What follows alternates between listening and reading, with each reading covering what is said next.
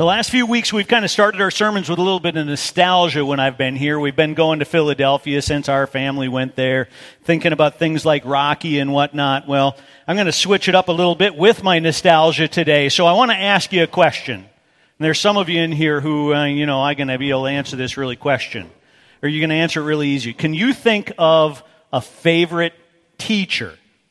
One whom has really made an impact on you?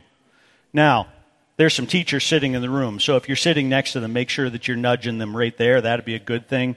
But every one of us, except maybe the smallest in the room, has had a teacher who's been speaking into our lives at some point. I promise you that. But the real question we have to ask ourselves is why is it that that person that comes, comes to your mind right now? And I'm going to say most likely it's not just the what they taught you, but it's the why you found them so impactful. I mean, I mean, it may be a number of different things. I can look throughout life and go, well, you know, there was my third grade teacher, Mrs. Lisi. I mean, she was tremendous. And in a time when I had to be pulled aside for some special things in class and taught that would have gotten me, uh, I mean, ridiculed by the other kids, she always taught, I mean, she always taught me with such Mean, kindness and compassion right through the things that I was challenged with. I can't remember anything she taught me in third grade. Well, maybe I still remember it. I just don't know that it was third grade. But it's really Mrs. Lisi who truly showed that kindness and compassion. Or maybe it's Mr. Alex. He was my high school physics teacher. And we can look at that and go, he really got me going on science. I loved learning science with Mr. Alex. Well, if it hadn't been for that, then maybe I don't go through the nuclear training pipeline and become a submariner. And if you think about it, as the dominoes fall, if that didn't happen 30 years later, I might not have ended up at Purdue, which means I wouldn't be here in Lafayette, which means I might not be standing right here as a preacher. So we'll take uh, thankfulness for those things. Of course, there's also teachers that are outside of the classroom, too. I mean, in my time in the Navy, there's Captain Rubenstein. He taught me the art of navigation. I mean, there's Captain Richardson. He I mean, took my, my skills in tactics to a new level. He was also the one that saw something in me that put me in line for command of a submarine. But what about things that are even more important than that? How about our spiritual lives? You know, I'm not standing here without a variety of teachers who have changed my heart and introduced me to something far greater than science, navigation, or even submarine tactics. I mean, I think back to Pastor Roger in Hawaii because it was his messages that broke through the hardness of my heart that I might see my need for the gospel. And then there was Steve Walters. He was our pastor in Omaha. Steve was the one who showed me what it truly meant to have a church where we wanted to welcome everyone who came through the door. I mean, as he would say every week, I mean, there's no perfect people here. And if you are, guess what? You just messed up our church. I mean, but those are just a couple of examples for me. I'm confident that we can all look around us and identify the teacher in our life who has made a significant impact. And as we do, we can give thanks. It should spur our hearts to thanksgiving that we've been blessed to have these teachers in our lives and then we can also give thanks not just for that, but that the teacher themselves was a gift to us. And thinking about where that came from, because it was God who ultimately gave them the gifting needed so that they could have the type of impact they had on our lives. You see, this summer we've been talking about hope for fruitful service. And in the first part of the service, you may recall, we explored and we had we I mean, week after week went through the phrase making every effort to add to your saving faith blank. And then we filled in that blank each week with things like godliness, brotherly kindness, and we walked through that. Well, now we've pivoted in the second half of the summer to a discussion of the giftings given by God to each believer that we might use them in fruitful service. And specifically, we're talking about the spiritual gifts that God has promised to his children. I want to recall again the truth which comes from Peter in 1 Peter. As each one of us, remember, that is, each one of us who's a follower of Jesus Christ has received a special gift. And he tells us, employ it in serving one another as good stewards of the manifold grace of God. Are you thankful for that? I know I am. But because it means that Christ has chosen not simply to save us and leave us empty handed, unequipped for what would continue in this lifetime. Instead, Jesus looks at each and every one of us, knowing us better than we know ourselves, knowing the challenges that we will face in our lives, and then he handpicks spiritual gifts in just the right amount for each and every one of his children. Now, if you've been, if you haven't been with us for the past couple of weeks, you might ask then, well, what are some of those gifts? Well, there are se- several passages in God's Word that list these spiritual gifts. Now, we specifically say it in that way because we recognize that the gifts themselves, or the lists of gifts in different places in the Word, they're not all the same, which really tells us none of those lists is intended to be exhaustive, but rather to illustrate the concept. And so the one that we've chosen to unwrap this summer is found in Romans. Romans, specifically, chapter 12, where it says, Since we have gifts that differ according to the grace given to us. So that should tell us God didn't leave us all the same. Okay? Each of us is to exercise them accordingly. We've got something to do with it. And so then he goes through this list. If prophecy, according to the proportion of his faith. If service, in his serving in he who teaches in his teaching, or he who exhorts in his exhortation, he who gives with liberality, he who leads with diligence, and he who shows mercy with cheerfulness. Well, we've covered giving and mercy the past two weeks, and today we're going to have the privilege of finding hope in the Spirit's gifts of teaching and exhortation. And so to learn more about that, I'd like you to turn with me to 1 Timothy chapter 4. We're going to start at verse 13. If you're using the Bibles that are in the chairs along with you, you're going to go to page 163 in the back section of the Bible. While you're turning there, I want you to think about just a couple of thoughts of the process that we're going to use this morning, because the gifts of teaching and exhortation, even as they're explained in this passage from Paul to Timothy, they, they are speaking first and foremost to pastors. So then, why am I sharing it with all of you? Well, I'm not going to be just talking to myself today because it's a very short walk that arrives at all sorts of teaching positions within the local church, but then there also are other people elsewhere in any given week. In the church, Sunday school teachers, youth leaders, small group leaders, counselors. And we benefit from those teachers week in and week out. I know our family does, and I pray that that's the impact across all of our church family. And so we see and we get, receive this gift of teaching as it's flowing through the teachers. We have to ask if the Lord is giving us gifts, how will we use them? Where are they coming from? Well, they're coming because men and women who have the ability to teach the Word of God in ways that help draw people to Christ and then equip them to be more like God's Son. That is the Lord's gift to us in and through this, to some extent or another. So then we should ask also, though, what about outside the church? Is this spiritual gift limited only to pastors and those who are going to teach inside the church? Well, I'd say no to that because much of what we're going to study today could also be applied to parents, mothers, fathers, Moms and dads today, your teachers too. We're to raise our children up in the instruction of the Lord. There's teaching to be had. What about the teachers that are outside of the specific church ministry? We've got lots of them, some of them already back in the classroom, and others getting ready to go back to school, whether it's in homeschool, public school, or in Christian school. And if God has gifted them in teaching, well, then the principles here today can apply to them as well. And so throughout this, what I want to do is weave that through, not just to think about as a teacher of the Word that you all need to listen to God's Word that I need to understand, but I think we all need to understand that. And so, if you will, join me as we read God's Word.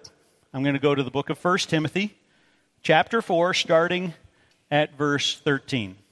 And this is Paul speaking to Timothy. Until I come, give attention to the public reading of Scripture, to exhortation and teaching. Do not neglect the spiritual gift within you, which was bestowed on you through the prophetic utterance with the laying on of hands by the presbytery.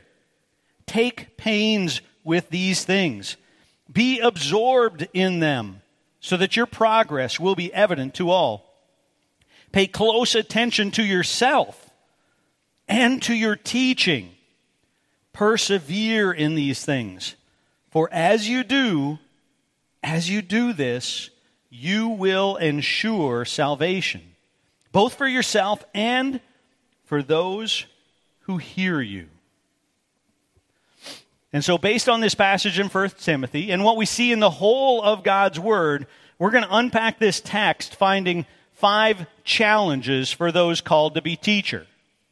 So, challenges. I'm not talking about the challenges like a hurdle that we've got to get over, an obstacle between us, but challenges as in when I'm challenging you to take this step, go and do. So if you have the gift, the spiritual gift of teaching, these are challenges that we are called to do. The first challenge that brings hope is where we find the passage pointing our eyes. As we can, and in hope, we can embrace the teacher's focus. Look at how Paul started. Until I come, give attention to the public reading of Scripture, to exhortation and teaching. We simply have to start here because of how much this entire section of Scripture has to do with the what a teacher is going to focus on and prioritize. And so, if God has given you the gift of teaching in any way, shape, or form, you have to decide what are you going to do with it? What are you going to focus on? What are you going to prioritize? How much emphasis are you going to place not just on developing that gift, but on what you're going to use it in order to do? And when we're talking about teaching in the church, the focus first and foremost has to be give attention to God's Word. Timothy was Paul's son in the faith. Paul was one of Timothy's teachers, and so he's challenging him. He's challenging him. But let's first take a look at how did Paul see Timothy? How did he see him? How did he understand him? Take a look at how Paul described Timothy in Philippians 2. Paul's writing to the church in Philippi, and this is what he's telling him about Timothy. But I hope in the Lord Jesus to send Timothy to you shortly, so that I almost may be incur- I also may be encouraged when I learn of your condition. Why? For I have no one else of kindred spirit who will genuinely be concerned for your welfare. This is the heart of Timothy that Paul is describing. For they all seek after their own interests, not those of Christ Jesus. But you know of his proven worth, that he served with me in the furtherance of the gospel like a child serving his father. Therefore, I hope to send him immediately, as soon as I see how things go with me. That's high praise coming from someone like the Apostle Paul now, many, many Bible teachers believe that the letters to Timothy were written after Paul had been released from his first imprisonment, but that meant it was in a time when Timothy had been left behind to pastor the church at Ephesus. And Timothy was to address a number of problems that were lingering there. And so, what did Paul want Timothy to use as his source of truth as he sought to address the issues with the church at Ephesus? Well, he wanted him to use the Word of God. We see it in the second letter where it says, Preach the word. Why? Be ready in season and out of season to reprove, rebuke, and exhort with great patience and instruction. That's what he's called to do. Because for the time will come when they will not endure sound doctrine, but wanting to have their ears tickled, they will accumulate for themselves teachers, other teachers who are not focused on God's word. They will accumulate for themselves teachers in accordance with their own desires, and they'll turn away their ears from the truth and we'll turn aside to myths. So consider what Timothy would have been facing in his pastoral ministry. They wanted their ears to be tickled. Well, that's why I would tell you that any person who serves in any teaching role, any role here at Faith, well, they would say, Thank the Lord thank the Lord for the women and the men and women who attend right here at this church because there is one thing that I know is that they don't want their ears tickled. They want to hear what the Bible says. They want to hear what the Bible means. They want to hear how do I apply the Bible to my everyday life. And so Paul is telling Timothy, give your focus to God's word because it's what they need. And then he also tells him, give attention to exhortation. Now, I have to admit, when I hear the word exhortation, the first thought that comes into my mind is more of a harsh command or a blunt calling out of what I'm doing wrong. I'm being exhorted. But if that's the actual understanding that I have it, it means I'm not listening to the real words that Paul was using in the scriptures. Because we have to go back to the original Greek, where the word was parakaleo the coming alongside in speaking. This is actually a far more beautiful concept than the idea of I'm exhorting you, but now I'm coming alongside in order to speak the truth. In many cases, to encourage an ethical course of action. I mean, but notice what this is not. That's not me just going out to the bus stop here and standing and crying out to the word the world and telling them what they're all doing wrong. It's not me walking around the community center and finding someone who's not doing something that I like, telling them and correcting them, and then sending them on their way, and I go back to my office thinking I'm all righteous because I've kept a great environment here at the community center. That's not exhortation. Exhortation is the walking alongside of those who God has blessed you to be a teacher for. It's also why I'm so thankful to be right here with all of you. I mean, I'm glad I'm not somewhere speaking in an auditorium to 10,000 people that I don't know. Why? Because I can't walk along with 10,000 people. But I can walk with you. And then what we need to see from there is that exhortation, including the coming alongside part, we do that, and then we're also called to focus on our teaching. The sharing of the meaning of the text, or again from the Greek, the teaching or the didascalia, the systematic explanation of the Word of God. I want you to look at an example that Paul and Timothy might have been considering from the Old Testament when they think about what did teaching look like. Look back in the book of Nehemiah. Ezra opened the book in the sight of all the people, for he was standing above all the people, and when he opened it, all the people stood up. Then Ezra blessed the Lord, the great God, and all the people answered, Amen, Amen, while lifting up their hands. And then they bowed low and worshiped the Lord with their faces to the ground. Also, Jeshua, Bani, and Sherebiah, the Levites, explained the law to the people while the people remained in their place. They read from the book, from the law of God, translating to give the sense so that they understood the reading. That's teaching. And if Paul tells Timothy to give his attention to that, how powerful a concept is that? Then we come in to place our word upon the public reading of Scripture. And whether you're a pastor, a parent, a school teacher, a coach, oh, that wouldn't that be a beautiful picture of the teaching that you hear when you stand up to speak? Now, that may be most clear as a pastor that we're teaching the Word, but in every teaching opportunity that the Lord places before us, Paul would still call us to embrace the focus on the Word as the foundation for whatever you're teaching. It doesn't have to be specifically explaining the Word to be settled on a foundation of the Word so that what you're teaching, they can see the glory of the God in it all. And so I would encourage you, I would encourage you throughout the week to be praying for your pastors on Mondays and Tuesdays because that's when we're spending the time really digging in and putting our final preparations on our sermons during the week. Now, that all has to happen because of the many other people in our church who have I mean, things to do to help us to be able to prepare for Sunday.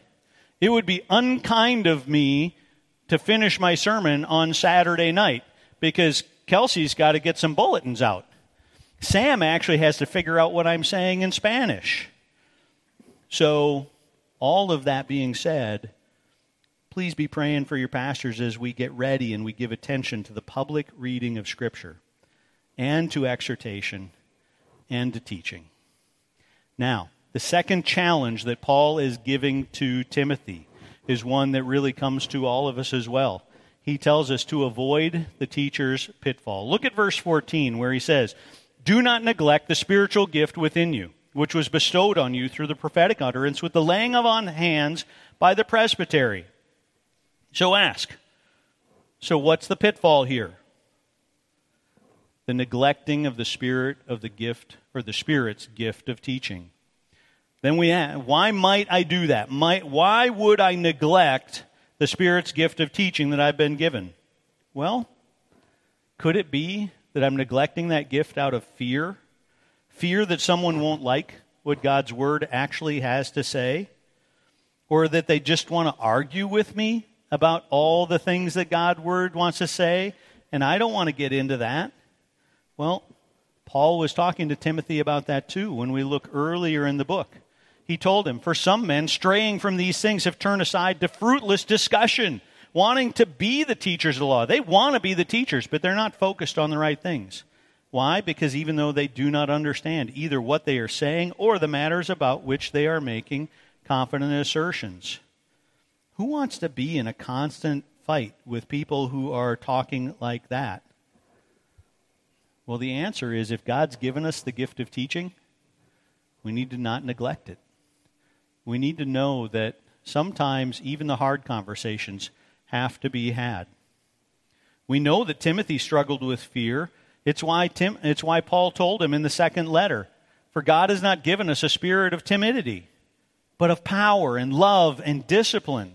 Therefore, do not be ashamed of the testimony of the Lord or of me, his prisoner, but join with me in suffering for the gospel according to the power of God.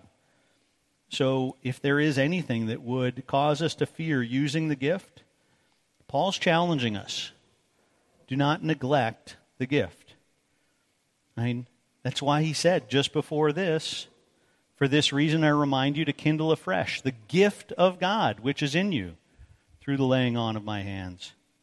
Now, you might be here this morning and God has given you the gift to teach at some level. And then you look at your plans for this morning, you look at your plans throughout the week. Are you neglecting that gift?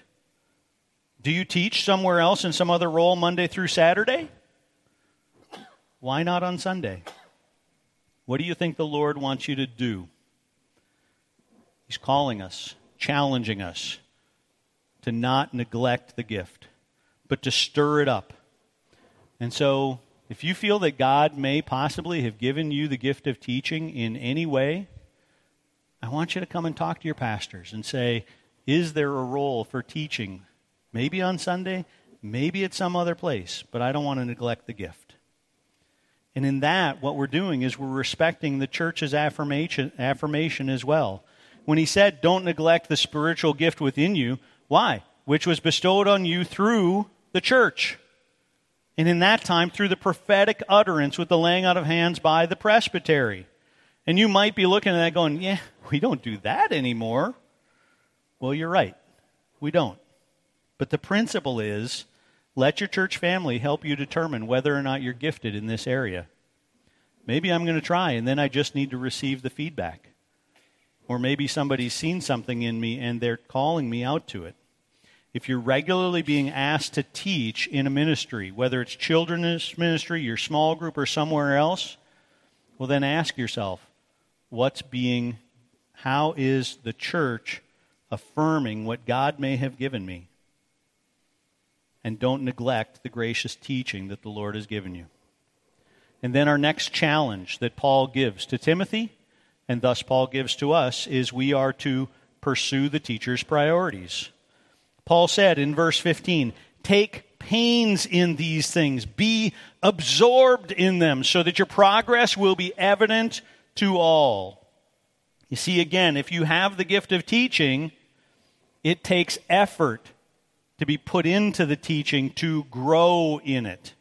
And so we do so by immersing ourselves in exercising this gift.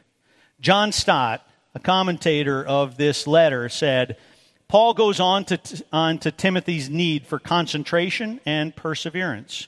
saying, Be diligent in these matters, give yourself wholly to them.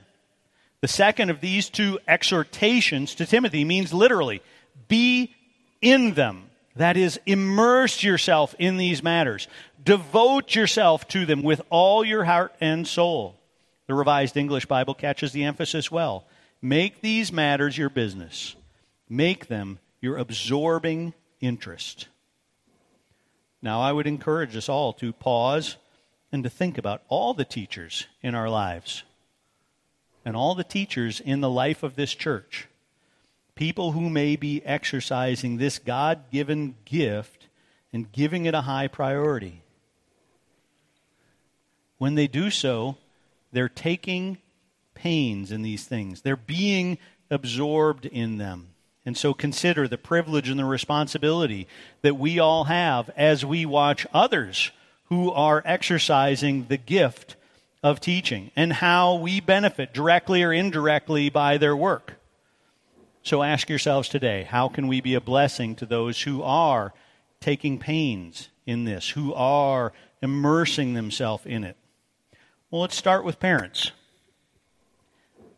Parents, men and women who are generally seeking to raise their children in the nurture and the admonition of the Lord. Do you look for opportunities to commend others around you for their parenting?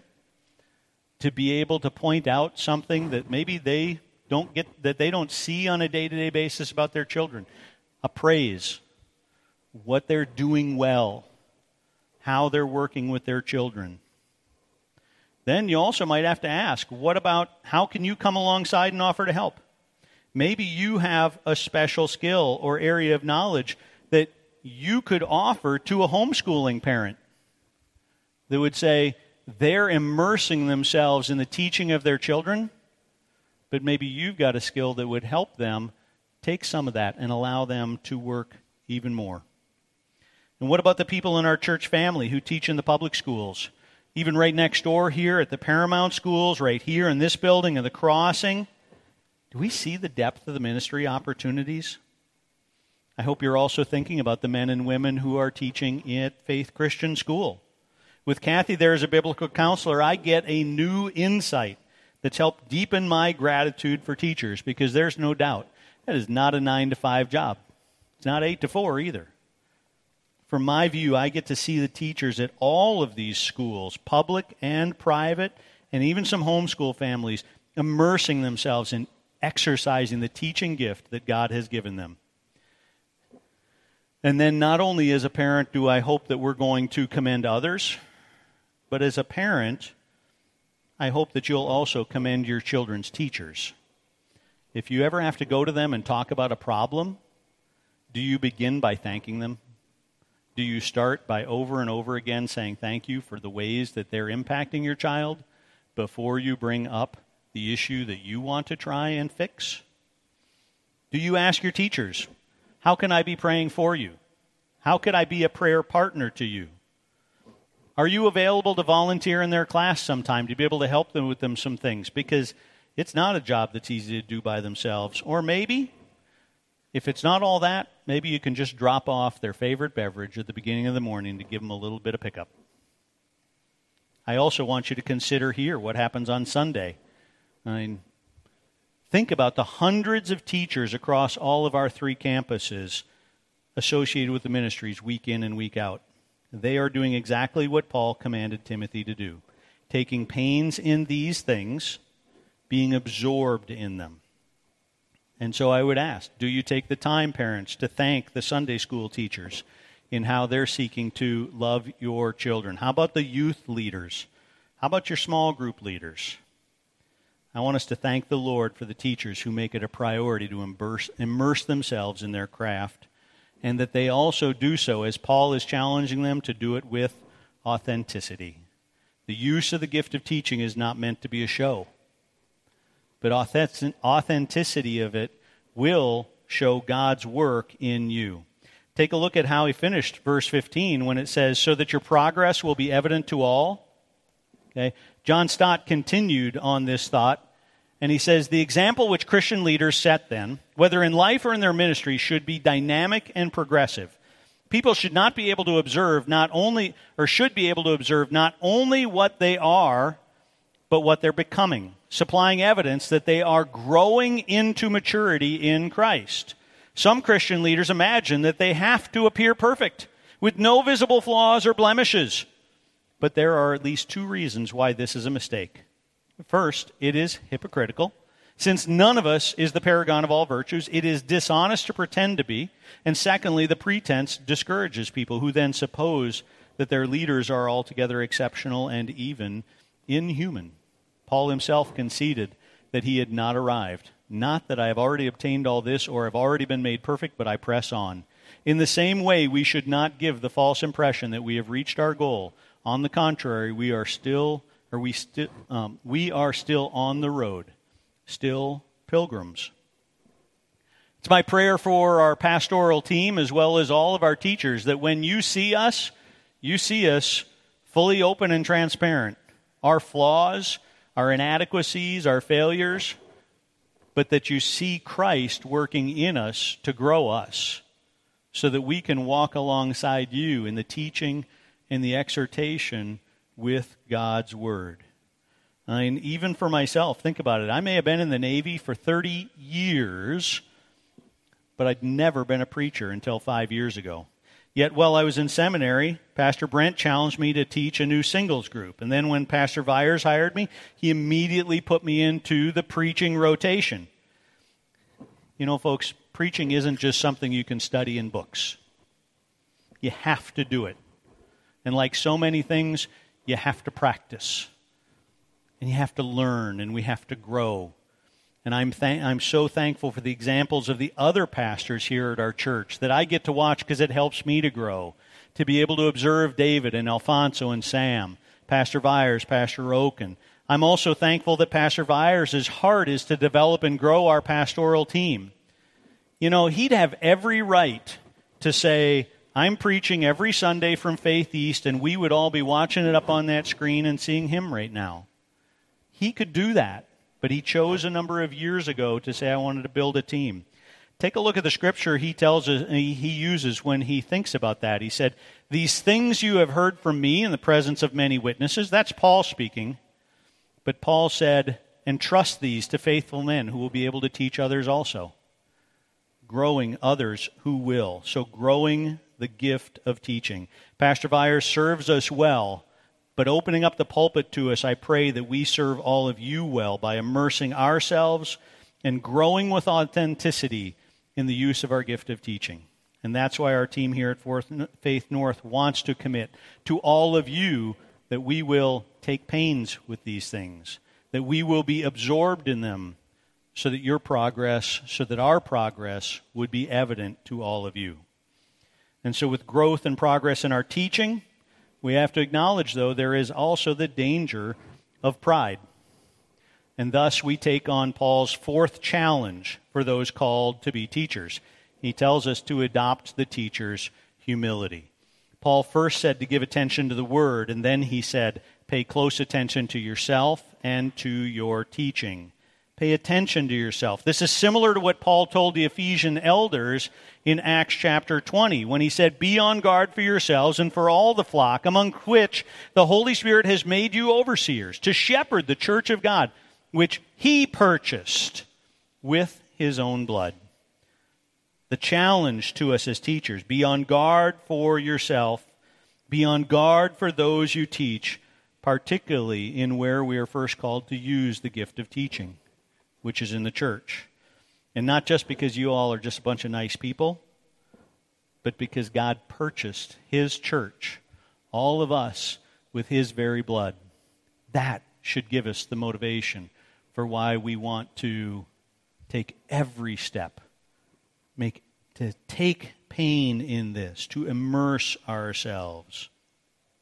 If God gives the gift, then he also has a plan for where it's to be used. And so as we pay attention, we need to pay attention for using our gifts where and how God intended. And as to the where, we look back and we see it again in the verse I used at the beginning of the day. As each one has received a special gift, employ it where? In serving one another as good stewards of the manifold grace of God. What that means is that these gifts are given to us to be used first and foremost in the context of local church ministry. And so then that says, but what about the person who might say, well, I teach outside in the world all throughout the week? Does that mean you really want me to teach here? Well, the answer to that is I would love to see you consider that. Now, we're not going to get legalistic about it, but I am going to challenge us that we should be looking at what is God calling us to do. And ultimately, it's going to be a matter between you and the Lord.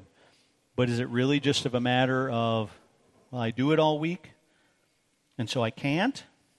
Or is it that we just don't want to?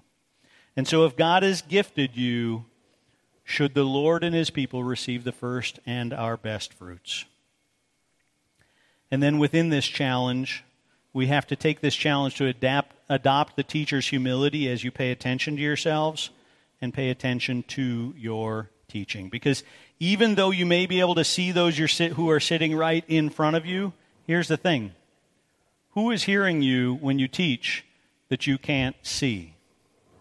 It applies to all of us who have a teaching role, not just in the classroom or in the church house. What about for parents? As a parent, do you pay attention to the teaching even when you think your children are not watching? Well, how soon do we see little toddlers picking up the words that we speak when they don't even know the meaning of them? Or what about when we have a teen who is rebelling and complaining because of a teacher or a coach who did not acknowledge the amazing work that they had just done? And we come back upon them not seeing the fact that what they had just watched was how we complained and rebelled against our boss when our boss didn't see the amazing work that we had just done. And so it's a serious caution for us today to pay attention, not just when you're teaching, but when you're not teaching as well. I mean, because if you choose not to teach your children on a subject because it's hard, if you choose not to teach your children on a subject because it's uncomfortable, well, know that you are making a decision because someone will teach your children. If not you, do you trust their friends to teach them what you would want them to hear? If not you, do you, te- do you trust the internet to teach them just what you would want them to hear? And so Paul's word says, Be on guard. And being on guard is not just for the home and the church, but we'll also see its impact in every part of our life. Now, sometimes we're using the gift of teaching in a formal manner, and we need to embrace the focus on God's Word to teach with humility and keep our priorities aligned.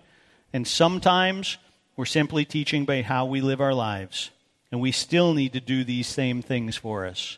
And so, this challenge, really, as we look at it, is for each and every one of us father, mother, son and daughter, friend, co worker, volunteer, teacher, teacher's assistant.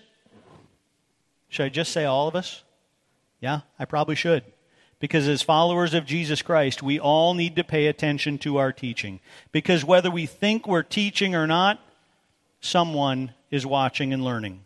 And so ask yourself, what will they learn? Is it a testimony of Christ's work in you?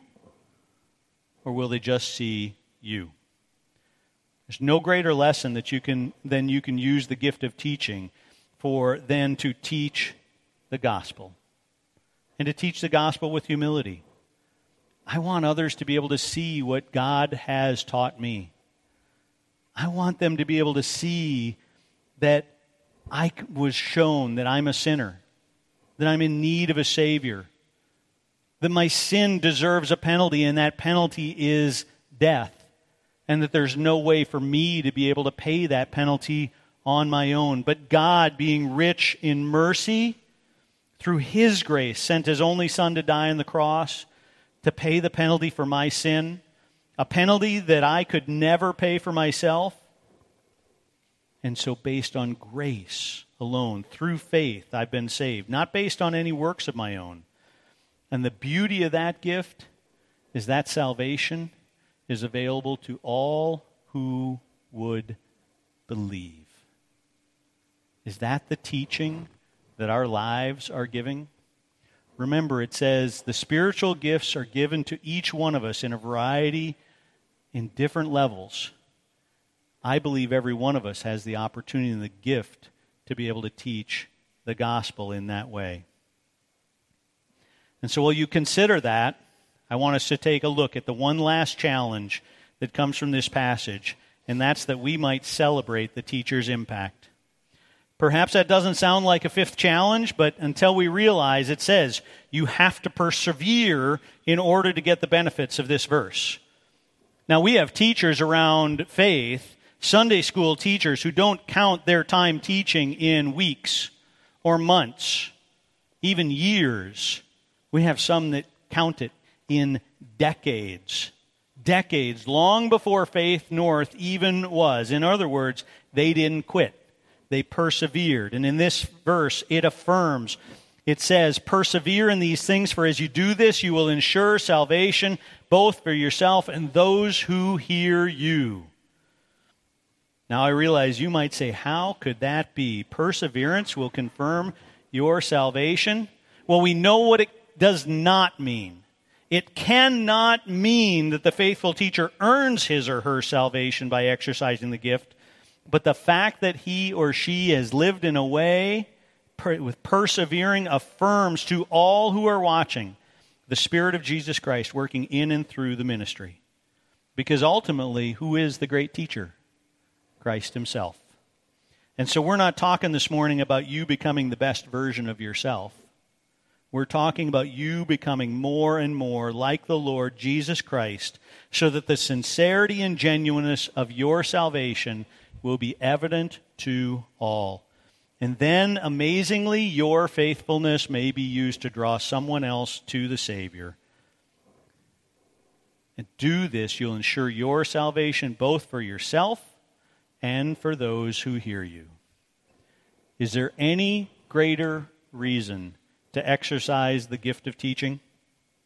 I have no greater joy than to see my children walking in the Lord. I have no greater joy than to see all of our church family walking in the Lord. And again, if you're here today and you have questions about Jesus and you're wondering, what does this have to do with me? Well, I'm going to tell you, I believe this teaching was for you today as well because it's teaching us that we can know what it means to have eternal life. Simply to know that God gave this gift so that there's someone around you who will share the gospel with you so that you might be drawn to the Lord today. Let's pray.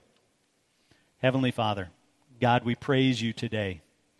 Lord, we thank you for your word and the opportunity. Lord, may you ever be glorified by the teaching and the preaching of your word.